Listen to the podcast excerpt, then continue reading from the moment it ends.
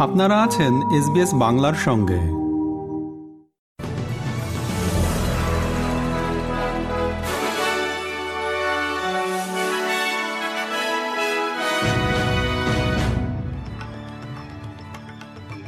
SBS Bangla.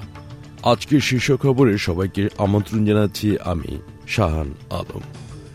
আজ মঙ্গলবার ছয় জুন দু হাজার তেইশ সাল। অস্ট্রেলিয়ার রিজার্ভ ব্যাংক সুদের হার শতকরা দশমিক দুই পাঁচ পয়েন্ট বাড়িয়ে চার এক শতাংশ করেছে, যা দুহাজার বারো সালের এপ্রিলের পর থেকে সর্বোচ্চ।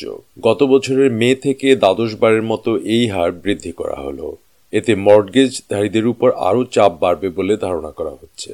এক মাসিক বিবৃতিতে আরবিএ বলেছে যে অস্ট্রেলিয়ায় মুদ্রাস্ফীতি তার সর্বোচ্চ সীমা অতিক্রম করলেও এটি এখনও সাত শতাংশ, যা খুব বেশি। রিজার্ভ ব্যাংকের গভর্নর ফিলিপ লই বলেছেন যে মুদ্রাস্ফীতি দুই থেকে তিন শতাংশের টার্গেট রেঞ্জে ফিরে আসতে আরও কিছু সময় লাগবে।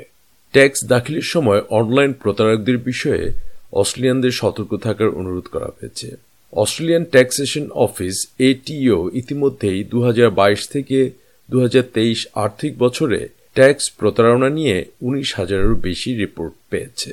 সাইবার সিকিউরিটি বিশেষজ্ঞ ডক্টর সুরাঙ্গা সেনে বিরত্নে বলেছেন যে বছরের এই সময়ে করদাতারা তাদের রিটার্ন জমা দেওয়ার জন্য প্রস্তুতি নেয়, আর অনলাইন প্রতারকরা এই সময়টিকেই বেছে নেয়। সরকার অনলাইন জালিয়াতি মোকাবেলায় গত মাসে ছিয়াশি দশমিক পাঁচ মিলিয়ন ডলারের প্যাকেজ ঘোষণা করেছে। বিশ বছর জেলে কাটানোর পর ক্যাথলিন ফোলবিগের নিঃশর্ত ক্ষমা মঞ্জুর করা হয়েছে। ক্যাথলিন ফোলবিককে দু সালে তার চারটি সন্তানের মৃত্যুর জন্য দোষী সাব্যস্ত করা হয়েছিল।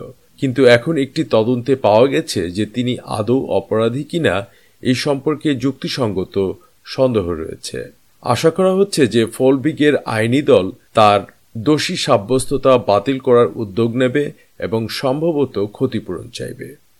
ভারত ও মার্কিন যুক্তরাষ্ট্র আগামী কয়েক বছরে প্রতিরক্ষা শিল্পে সহযোগিতা জোরদার করতে সম্মত হয়েছে। যুক্তরাষ্ট্রের প্রতিরক্ষা সচিব লয়েড অস্টিন নয়াদিল্লিতে একটি বৈঠকে বলেছেন যে এই পদক্ষেপটি রাজধানী শহরের প্রতিরক্ষা উৎপাদন প্রণালীর উচ্চাকাঙ্ক্ষাকে শক্তিশালী করবে। মিস্টার অস্টিন বলেন, এই অঞ্চলে চীনের আধিপত্য, সেই সাথে রাশিয়ার মতো অন্যান্য আগ্রাসকদের বিরুদ্ধে একটি পাল্টা ব্যবস্থা হিসেবে কাজ করা এই সম্পর্ক গভীর করার লক্ষ্য। ভারতের প্রধানমন্ত্রী নরেন্দ্র মোদী আগামী কয়েক সপ্তাহের মধ্যে প্রেসিডেন্ট জো বাইডেনের সঙ্গে দেখা করতে ওয়াশিংটন সফর করবেন বলে আশা করা হচ্ছে।